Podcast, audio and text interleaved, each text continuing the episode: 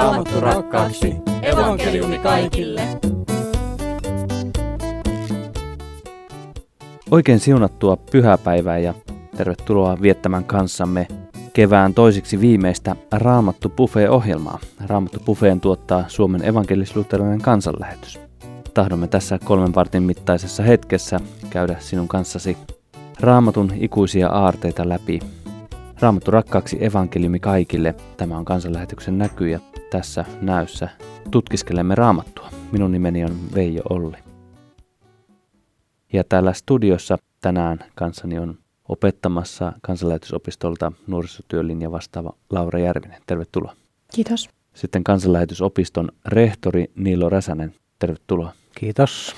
Ja toisena keskustelijana Päijät-Hämeen kansanlähetyksen julistustyöntekijä Anne Takala. Tervetuloa. Kiitos. Olemme täällä kansanlähetysopiston ja kansanlähetyksen lähetyskeskuksen maisemissa Ryttylässä ja meillä täältä studion ikkunasta avautuu näkymä sellaiseen paikkaan, mihin 5-7.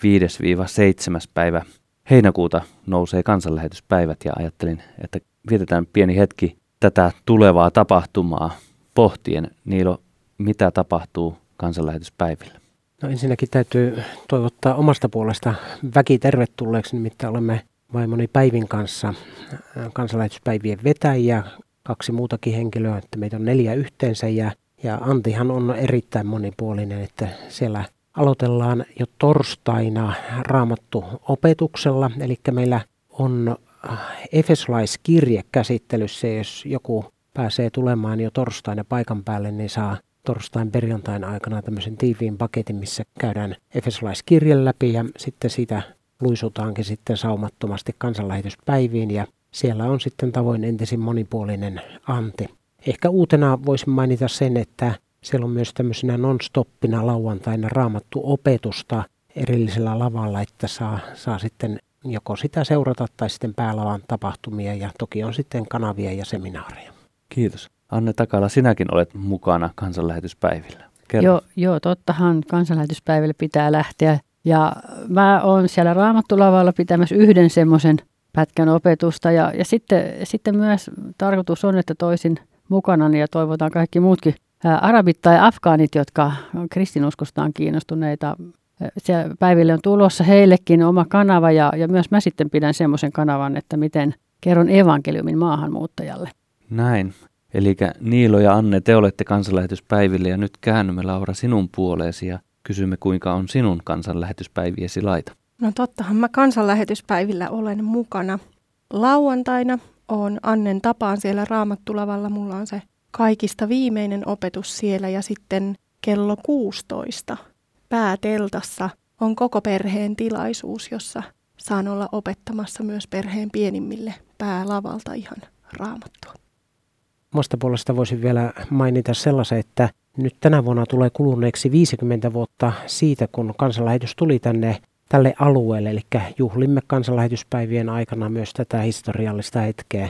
Ja sitten vaikka kesä on vielä edessä ja syksy kaukana, niin tässä vaiheessa jo rehtorina pitää muistuttaa, että elokuussa me aloitamme kansanopiston pitkät linjat ja erityisesti mainosta raamattulinjaa, että sinne olisi väki tervetullutta, koska raamatun opiskelu kannattaa aina. Kiitos näistä ja omalta osalta tahdon sanoa sen, että toivotan kaikki tervetulleeksi kansanlähetyspäiville, mutta jos jostakin syystä on estynyt, ettei pääse tulemaan, niin me toki teemme radioinnin tuolta kansanlähetyspäiviltä. Perjantaina ja lauantaina tulee ohjelma ja itse olen siinä työssä mukana ja Tomi Jurvanen, joka meillä on tekniikassa, niin hän on sanotaanko kyynärpäitä myöten kansanlähetyspäivissä mukana ollut pitkin vuotta rakentamassa ja, ja hänen työtittelinsä tässä on päävalvoja. Eli täällä studiossa ollaan nyt todellakin ajatukset kansanlähetyspäivissä, mutta me emme jää nyt enää pitemmäksi aikaa siihen, vaan käymme buffeetarjoulussa eteenpäin. Ja eteenpäin on hyvä mennä hiljentymällä pieneen rukoukseen. Jeesus, sinä olet asettanut meidät edustamaan valtakuntaasi täällä maan päällä. Kiitos, että kun sinä annat tehtävän, niin sinä myös varustat. Auta meitä toimimaan sinun antamilla varustuksilla, luottamaan sinuun ja kääntämään kaikkien päät sinun puoleesi. Jeesuksen Kristuksen nimeen. Aamen. Ja pyhäpäivän teema on taivaan kansalaisena maailmassa, jota kirkkovuosikalenteri selittää seuraavan sanan myötä. Seurakunta kulkee voittajan jäljissä totuudessa ja rakkaudessa kohti täydellistä iloa taivaassa. Pyhän hengen johdattamina kristityt saavat jo nyt elää taivaan kansalaisina maailmassa. Tästä pieni ajatuskierros. Millaisia ajatuksia taivaan kansalaisena maailmassa oleminen herättää? Aloitetaan vaikka Niilosta. No tuossa edellisessä sunnuntaissa oli teemana koti-ikävä ja tässä tulee jotain samaa, ehkä vähän syvennellen. Eli täällä, täällä pitää tämä kansalaisuus nyt muistaa, että ollaan Suomen kansalaisia, mutta sitten se vielä tärkeämpi kansalaisuus on taivaan kansalaisuus ja, ja nämä kaksi asiaa pitää pitää mielessä. Niin, niin mullakin pyörii mielessä se viime sunnuntai, kun aihe oli niin samanlainen, että jotenkin onhan koko kristityn elämä odottamista. Mehän aina odotetaan jotain. Me odotetaan vastausta meidän rukoukseen tai vastausta ratkaisuun meidän ongelmaan. Tai, ja, ja, ja myös niin kuin, se on jotenkin sellainen kristityn elämän asenne, se, että me odotetaan jotain. Ja, Mutta mut siinä, siinä odotuksessa me ollaan niin kuin täällä maan pinnalla, jalat maassa täällä ja, ja tehdään täällä se, mikä meille on annettu tehtäväksi. Joo, ja, ja niin kuin on ihan samaa mieltä kuin Anne, että tässä odotellaan sitä, sitä tulevaa valtakuntaa ja sitä aikaa, kun se taivaan kansalaisuus saa olla niin kuin ihan, ei pelkästään uskomisessa, vaan näkemisessä, mutta, mutta silti me ollaan ihan yhtä todellisesti jo nyt taivaan kansalaisia. Että et meidän ei tarvi odottaa niin kuin sitä taivaan kansalaisena olemista sinne kirkkauteen saakka, vaan jo nyt me ollaan Kristuksessa pyhiä ja, ja jo nyt me ollaan niin kuin hänen omiansa ja jo nyt me uskossa omistetaan ne kaikki aarteet, mitkä me sitten kerran saadaan myös nähdä. Kiitos. Kiitos jokaiselle näistä ajatuksista ja nyt otetaan ajatuksia lisää sitten päivän evankeliumitekstistä, joka on Johanneksen evankeliumin 16. lukuun talletettuna ja jakeisiin 5-15 ja Anne, voisitko sinä lukea tämän meille? Mutta nyt minä menen hänen luokseen, joka on minut lähettänyt. Kukaan teistä ei kysy minulta, minne minä menen, vaan sydämenne on täynnä murhetta sen johdosta, mitä teille sanoin. Mutta minä sanon teille totuuden. Teille on hyödyksi, että minä menen pois. Ellen mene, ei puolustaja voi tulla luoksenne. Mutta mentyäni pois minä lähetän hänet luoksenne, ja hän tulee ja paljastaa, että maailma on väärässä. Hän paljastaa, mitä synti on, mitä vanhurskaus ja mitä tuomio. Synti on siinä, että ihmiset eivät usko minuun. Vanhurskaus tulee julki siinä, että minä menen isän luo, ettekä te enää näe minua. Ja tuomio on siinä, että tämän maailman ruhtinas on tuomittu. Paljon enemmänkin minulla olisi teille puhuttavaa, mutta te ette vielä kykene ottamaan sitä vastaan. Kun totuuden henki tulee, hän johtaa teidät tuntemaan koko totuuden. Hän ei näet puhu omissa nimissään, vaan puhuu sen, minkä kuulee, ja ilmoittaa teille, mitä on tuleva. Hän kirkastaa minut, sillä sen, minkä hän teille ilmoittaa, hän saa minulta. Kaikki, mikä on isän, on myös minun. Siksi sanoin, että hän saa minulta sen, minkä hän teille ilmoittaa.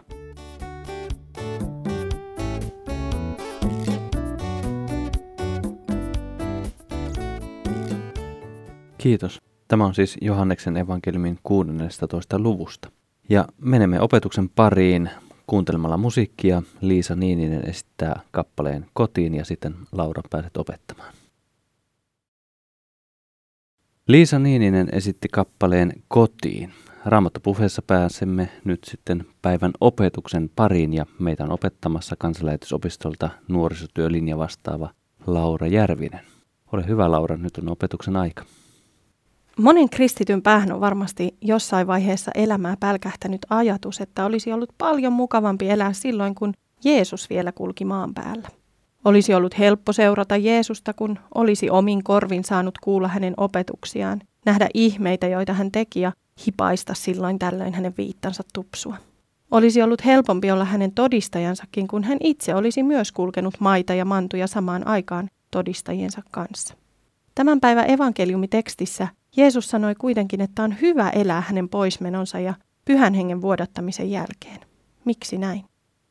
Luulenpa, että vaikka olisimme eläneet ajanlaskun alun aikaan, suurin osa meistä olisi jäänyt väkijoukkojen hännille kurkottelemaan varpaillamme nähdäksemme edes pilkahduksen Jeesuksesta.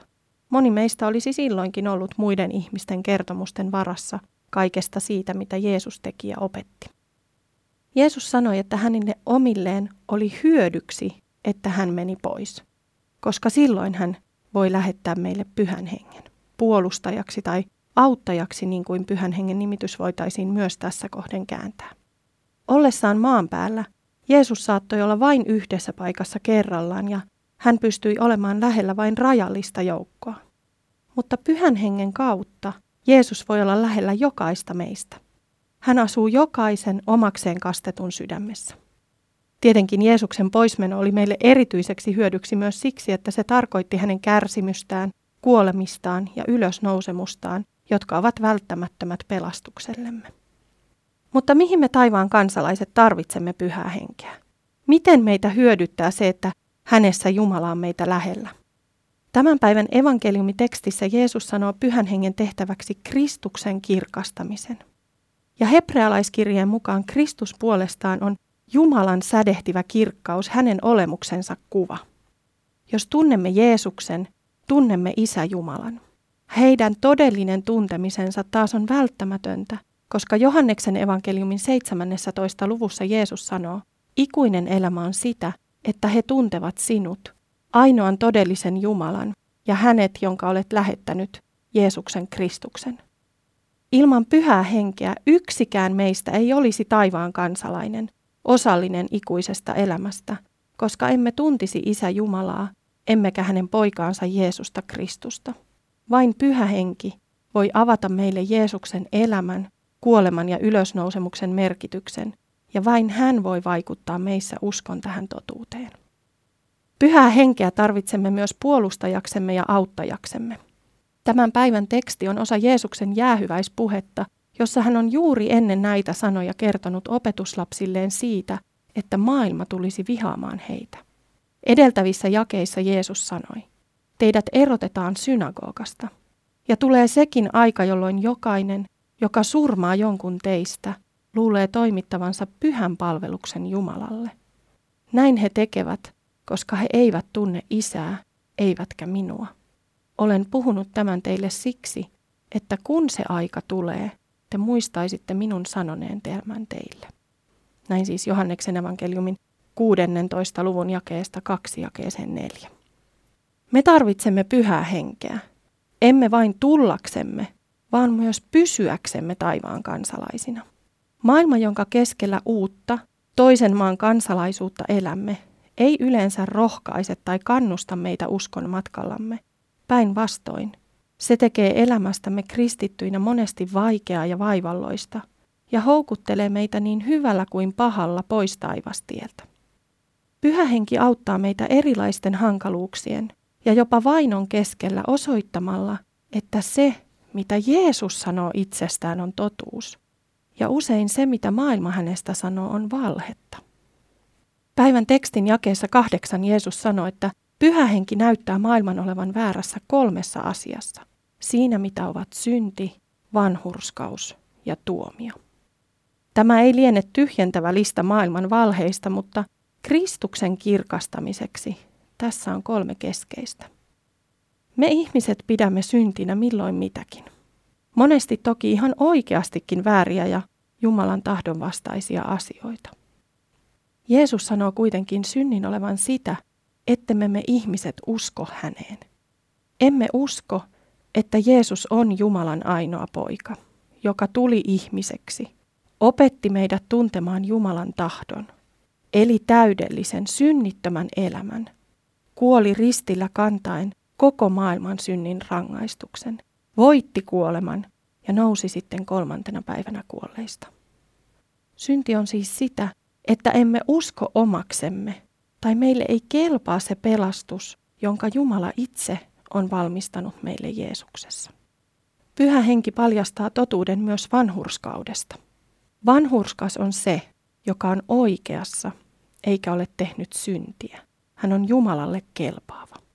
Juutalaiset vaativat Jeesuksen kuolemaa, koska pitivät tätä Jumalan pilkkaajana, herjaajana. Jeesuksen kuolema, poismeno, oli juutalaisille varma merkki siitä, että Jeesus oli syntinen. He pitivät itseään vanhurskaina tuomitessaan Jeesuksen kuolemaan. Samoin maailma pitää itseään vanhurskaana, oikeassa olevana, surmatessaan Kristuksen omia. Pyhä henki kuitenkin näyttää todeksi, että Jeesuksen kuolema oli taivaallisen isän tahto. Herätettyään Jeesuksen kuolleista, Jumala vahvisti kaiken sen todeksi, mitä Jeesus oli itsestään monin sanoin ja teoin väittänyt. Jeesus oli vanhurskas, ja hänen kuolemansa, poismenonsa, koitui myös meidän vanhurskaudeksemme. Kolmanneksi, pyhä henki paljastaa, mitä on tuomio. Jeesuksen mukaan tuomio on siinä, että tämän maailman ruhtinas eli saatana on tuomittu. Jeesuksen kuolema, jota juutalaiset pitivät oikeana tuomiona, tuomitsikin saatanan. Kuolemallaan Jeesus voitti paholaisen vallan. Tuomion täyttäntöönpanon aika ei ole vielä tullut, mutta saatanan tappi on nähtävissä joka kerta, kun pyhä henki saa tehdä evankeliumin kautta työtään ja ihminen siirtyy pimeyden alta valoon, pahan vallasta Jumalan luo. Pyhä ja armollinen on suurempi kuin paha ja petollinen. Miten pyhä henki tämän kaiken tekee? Miten hän kirkastaa Kristusta? Miten hän johtaa meidät tuntemaan koko totuuden? Aivan kristillisen seurakunnan alkuaikoina pyhä henki valaisi opetuslasten ymmärryksen niin, että heille avautui Jeesuksen elämän, kuoleman ja ylösnousemuksen merkitys. Pyhä henki Jeesuksen lupauksen mukaisesti palautti opetuslasten mieleen kaiken sen, mitä Jeesus oli heille opettanut. Ja heti, kun pyhä henki oli vuodatettu Jeesukseen uskoviin, nämä alkoivat saarnaamaan Jeesusta, hänen suuria pelastustekojaan. Pyhä henki toimi noiden saarnattujen sanojen kautta ja tuhannet ihmiset katuivat, kääntyivät, ottivat kasteen ja uskoivat Jeesukseen. Pian ensimmäisen kristillisen helluntain jälkeen pyhähenki ohjasi ja opasti apostolit kirjoittamaan Uudesta testamentista tuntemamme kirjeet, evankeliumit ja muut tekstit. Hän huolehti siitä, että kaikki, mitä meidänkin täytyy pelastukseksemme tietää, on kirjoitettu raamatun lehdille. Pyhä henki toimii edelleen, ja hän avaa raamatun sanaa meille niin, että se tekee työtään meissä ja Jesajan kirjan 55. luvun sanat käyvät kohdallamme toteen. Niin kuin sade ja lumi tulevat taivaasta, eivätkä sinne palaa, vaan kastelevat maan, joka hedelmöityy ja versoo ja antaa kylväjälle siemenen ja nälkäiselle leivän. Niin käy myös sanan, joka minun suustani lähtee. Se ei tyhjänä palaa, vaan täyttää tehtävän, jonka minä sille annan, ja saa menestymään kaiken, mitä varten sen lähetän. Jumalan sanan kautta pyhä henki synnyttää ja ylläpitää uskoa syntien sovittajaan Jeesukseen Kristukseen. Jumalan sanan, raamatun avulla pyhä henki johdattaa meitä Kristuksen omia, taivaan kansalaisia tämän maailman keskellä niin, ettemme eksy tieltä, vaan kuljemme uskossa perille saakka. Kiitos Laura.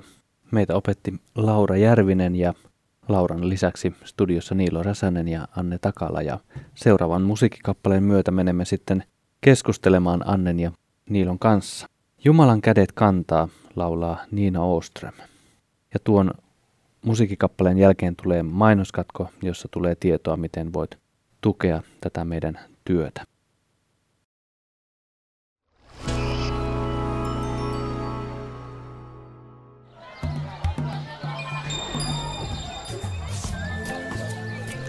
Ole suuressa tehtävässä mukana tukemalla kansanlähetyksen työtä kotimaassa ja ulkomailla. Soittamalla numeroon 0600 190 90. Puhelun hinta on 20 euroa 45 senttiä plus PVM. Siis 0600 190 90. Kiitos tuestasi.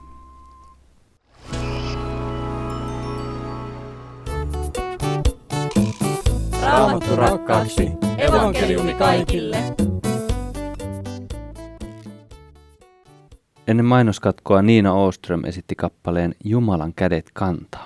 Raamattupuffeessa pääsemme sitten keskustelun pariin ja Raamattupuffeen tuottaa Suomen evankelis-luterilainen kansanlähetys ja minun nimeni on Veijo Olli.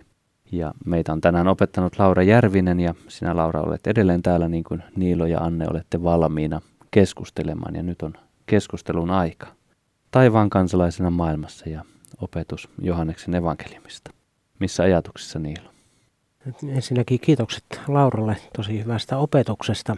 Kyllähän tämä herättää paljon ajatuksia.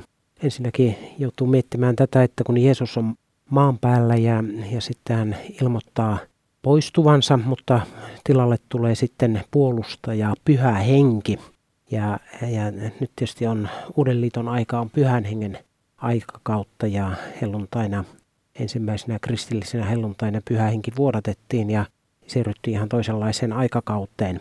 Ja pyhän hengen tehtävä kuitenkin on kirkastaa meille Kristusta.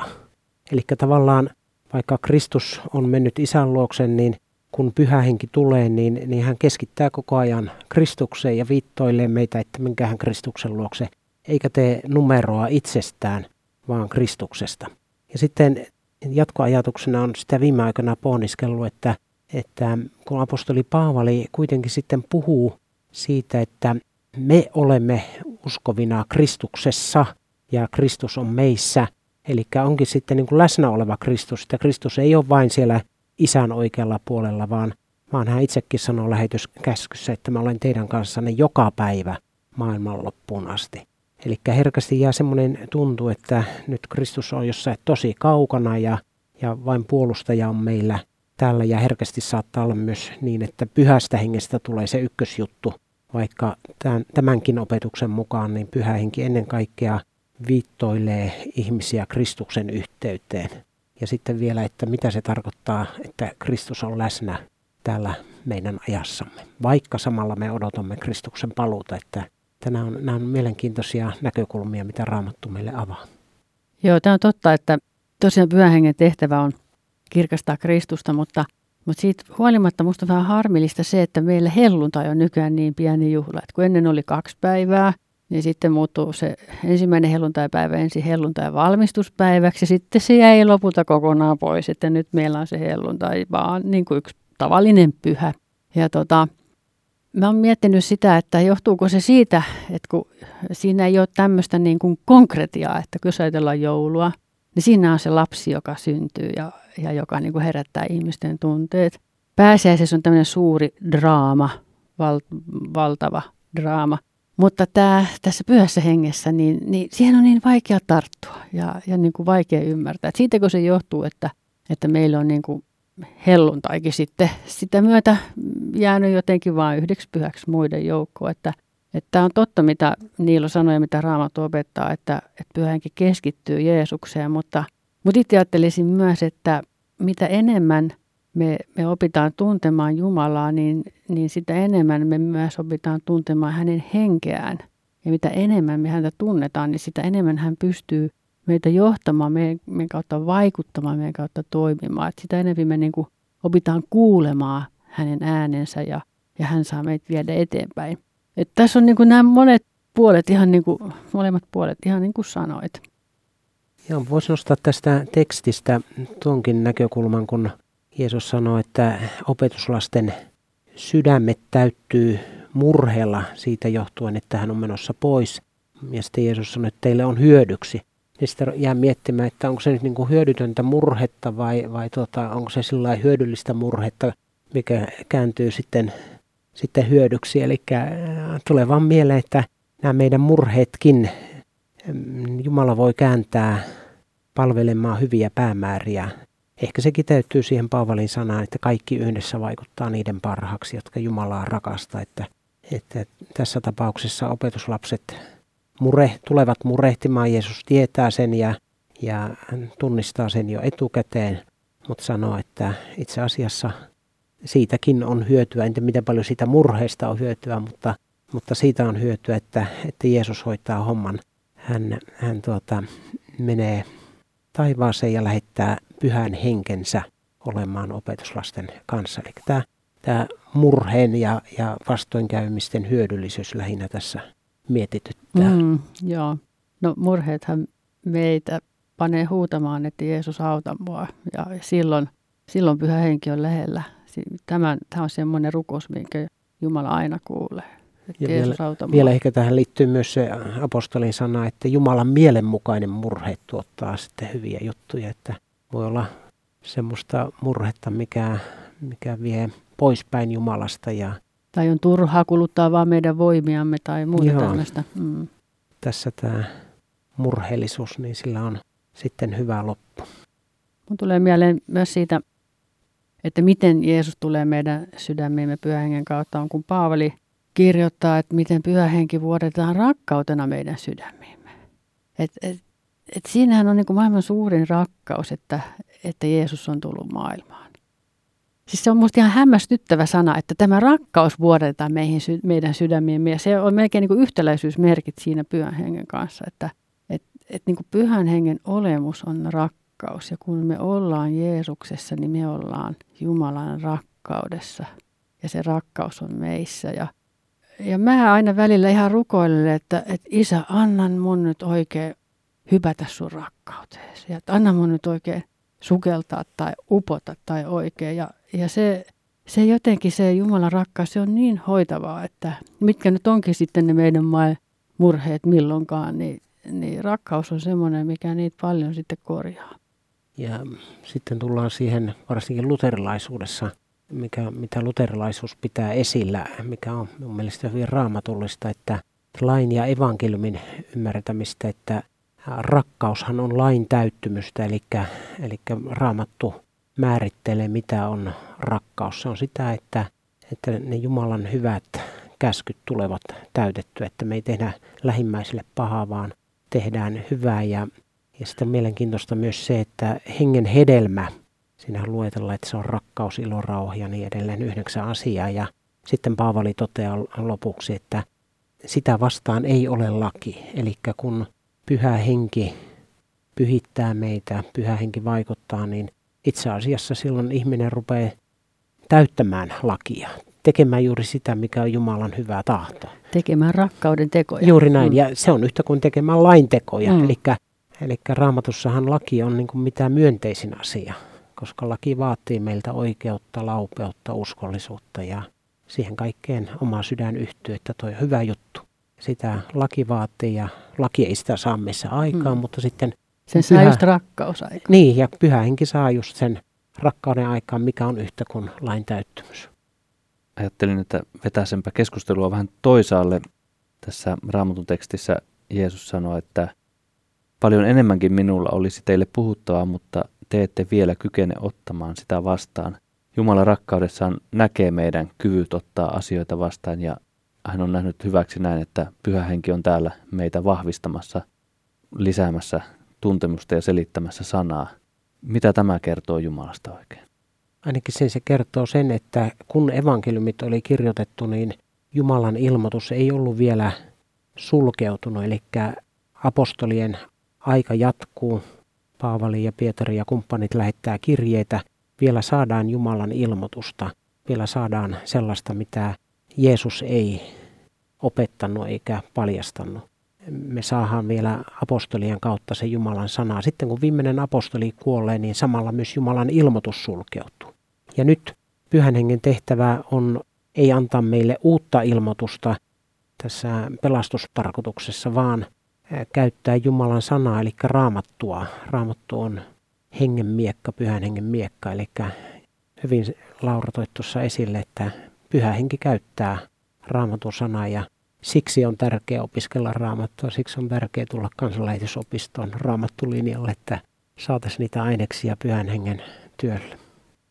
Jumalalla on niin kuin antaa meille aikaa, että tähän kaikkeen ymmärryksen keräämiseen. Niin, tämä on ihan tärkeää, tämä, miten pyhähenki tosiaan käyttää sanaa kaikkeen. Että, että se ilmoitus on tosiaan niin kuin nyt loppu, mutta, mutta pyhähenki käyttää sitä ilmoitettua sanaa meidän el- ja soveltaa sitä meidän elämäämme. Esimerkiksi mulla oli tässä ihan just nyt tämmöinen tilanne, että mun puhelimessani on semmoinen raamattusovellus, missä aina on näitä, että voi tilata suunnitelma ja mä nyt sitten semmoisen yhden suunnitelman sain just edellispäivänä päätökseen, joka oli psalmista 112. Ja se psalmi 112 kertoo oikeamielisestä miehestä. No, mä sain sen päätökseen. Sitten seuraavana aamuna mun yksi ystäväni lähetti mulle raamatun lauseen. Oikeamielisten tie on kuin aamun kajo, joka kirkastuu kirkastumistaan täyteen päivään saakka. Eli siinäkin oli tämä oikeamielinen siis, mikä oli siinä psalmissa 112. No mä lähdin siitä sitten töihin lähetyskodille ja meillä on aina sitten siinä aamuna ää, aamurukous. Ja kuinka ollakaan, niin siellä kun aina luetaan psalmi, niin vuorossa oli juuri tämä psalmi 112. Ja, ja näin mä oon niin usein kokenut mun elämässä, että Jumala antaa mulle jonkun sanan ja sitten Jumala vahvistaa sen. Että tämä on sinua varten. Ja, ja tämä nyt mulla ihan sattuu liittymään mun omaan elämäntilanteeseen, mutta, mutta tämä on niin se, joka mua kantaa mun arkisessa, mun päivittäisessä elämässäni, että kun mä luen sanaa, niin, niin mä kysyn, että, että mikä, mitä Jumala sä just nyt haluat mulle sanoa. Ja, ja, ja se voi tulla tosiaan siitä mun lukemisestani tai joku voi sanoa mulle tai näin. Mutta näin Jumala tosiaan sitä, sitä ilmoitustaan käyttää e, pyhän henkensä kautta. Että sillä tavalla pyhä henki rakentaa mua ja, ja, ja vahvistaa mua tässä mun uskon elämässä. Ja tähän näkyy myös sillä lailla, ainakin omasta kokemuksestani on huomannut, että jonkun raamatun kohdan tai kirjan on lukenut vaikka 50 kertaa läpi ja sitten vaan seuraavalla kerralla se niin kuin avautui, että hetkinen, enpä tullut takaa ajatelleeksi. Ja nyt tässä minun elämäntilanteessa sillä onkin niin kuin kosketuspintaa, vaikka mä olin lukenut sen jo tosi monta kertaa läpi ja osasin ehkä sen ulkoakin, mutta sitten se tuli niin kuin vereksi ja lihaksi konkreettiseksi ja puhutteleekin niin kuin minun elämäntilanteeseen. Sana on pysynyt kyllä sellaisenaan, mutta se sitten sulautuu ihan toisella tavalla siinä hetkessä. Tähän voisi vielä heittää lisää löylyä siitä, että Laura hienosti opetit ja käytit tällaisia kesken opetuksen, esitit kysymyksiä. Ja itse on kokenut tämän, että kun lukee tuttuakin raamatun kohtaa tai tuntematonta, niin silloin on hyvä esittää joitakin kysymyksiä. Ja kysymyksien kautta pyhähenki sitten pääsee kirkastamaan näistä erilaisia asioita. Että itse esimerkiksi tähän studiohetkeen valmistauduin, niin luin tämän tekstin ja esittelin muutamia kysymyksiä. Minulla oli ranskalaisin viivoin sitten, mitä oivalluksia siitä tuli. Ja koen, että tämä on sitä Jumalan pyhähengen työtä, että hän auttaa meitä sanan ääressä näkemään erilaisia asioita, mutta kysymykset on hyviä sanan ääressä. Nyt alkaa keskusteluaika olla aika lailla viimeisillä minuutilla. Ajattelen, että nyt vielä pienet ajatukset Niilo ja Anne, jos on jäljellä, ja sitten me käännymme kaikki, Laura, sinun puoleesi. Semmoisen voisi vielä heittää tuohon loppuun tavallaan uutenakin teemana, mutta jos joku miettii sitä kysymystä pyhän hengen pilkasta, että kun Jeesuskin sanoi, että jos joku sanoo häntä vastaan, niin siis Jeesusta vastaan, niin se voidaan antaa anteeksi, mutta sitten jos sanoo pyhä henkeä vastaan, niin sitten onkin kovempi juttu, sitä ei anteeksi anneta. On ymmärtänyt näin, että pyhän hengen tehtävä on juuri avata meidän sydämet ja silmät näkemään kolkataan työ. Ja, ja jos me torjutaan tämä pyhän hengen työ, niin silloin me jäädään osattomaksi kolkataan sanomasta evankeliumista ja vain pyhä henki voi kirkastaa meille Kristuksen. Ja siksi hänen työnsä on äärettömän tärkeä ihmisen pelastumisen kohdalla. Ja joka tosiaan tämän työn torjuu, niin, niin mä oon ihan samaa mieltä tästä kohdasta sinun kanssa. Minä voisin päättää tämän siihen, että kun äsken viittasin siihen työskentelyyn kysymyksillä tätä raamatun kohtaa, niin kun täällä puhuttiin tästä synnistä, niin esittelin kysymyksiä raamatun tekstille, että no mikä on suurin synti? Ja olen kirjannut tänne, että suurin synti on se, ettei ihminen usko Jeesukseen.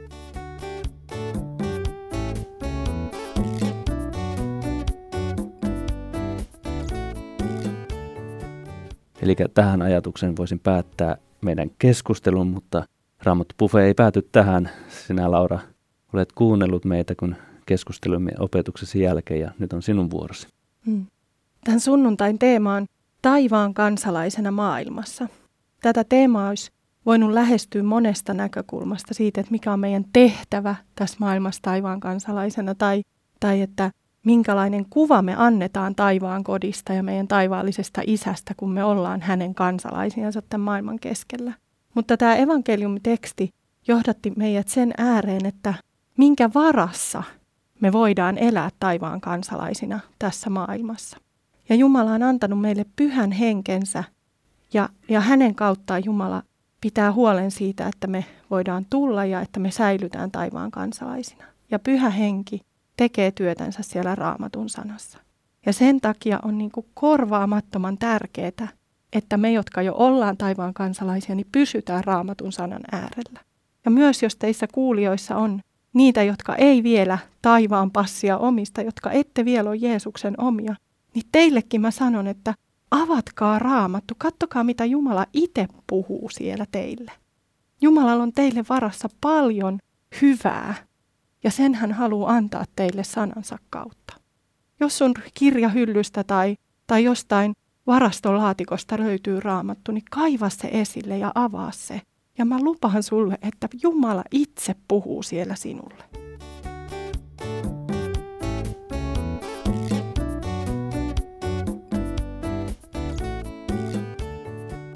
Kiitos Laura. Tuohon haluan vielä antaa vinkkinä sen, että myös internetistä löytyy raamattu, jos ei löydy hyllystä. Kiitos tästä. On ollut hieno viettää tätä raamattuhetkeä. Kiitos Anne Takala, Niilo Räsänen ja kerran vielä Laura Järvinen ja teknikkaan Tomi Jurvaselle. Ja kiitos sinulle radion ääressä. Todellakin viivytään Jumalan sanan äärellä ja jos meillä on epäilystä, onko Jumala olemassa, rakastaako hän meitä, niin annetaan hänen puhua meille. Jumala puhuu meille raamatun sanan kautta ja me voimme sieltä vakuuttua ja nähdä, miten asiat on. Näin tänään Raamattu Pufeessa ja kerron vielä muutaman internet-osoitteen. Avaimia.net on paikka, mistä voit kuunnella tämän ohjelman uudelleen ja jakaa sen jollekin ystävällesi. Ja ajattelen, että voitko miettiä mielessäsi, että kenet kutsuisit kuuntelemaan tämän ohjelman. Voit antaa hänelle tuon osoitteen vaikka puhelimessa tai lähettää sen WhatsAppilla tai jollakin viestillä tai kutsua kahville ja kuunnella vaikka yhdessä tuon opetusosuuden tästä ohjelmasta ja sitten käydä keskustelemaan hänen kanssa mitä ajatuksia on. Jumalan sana tahtoo jatkaa matkaa. Rohkaisen sinua tähän. Ja suuressa mukana.fi kertoo kansanlähetyksen työstä. Tämän ohjelman tuottaa kansanlähetys ja tähdennän vielä sen, että vielä emme ole kesäkaudella lähetyskeskuksemme Jumalan palveluksien videolähetyksien kanssa, eli vielä tänään tulee kello 13 Jumalan palvelus kansanlähetysopistolta täältä Ryttylästä. Tähän päättyy Raamattu Buffet tällä kertaa. Ole siunattu. Anna Jumalan sanan vaikuttaa. Ensi viikolla jatketaan. Kuulemisiin.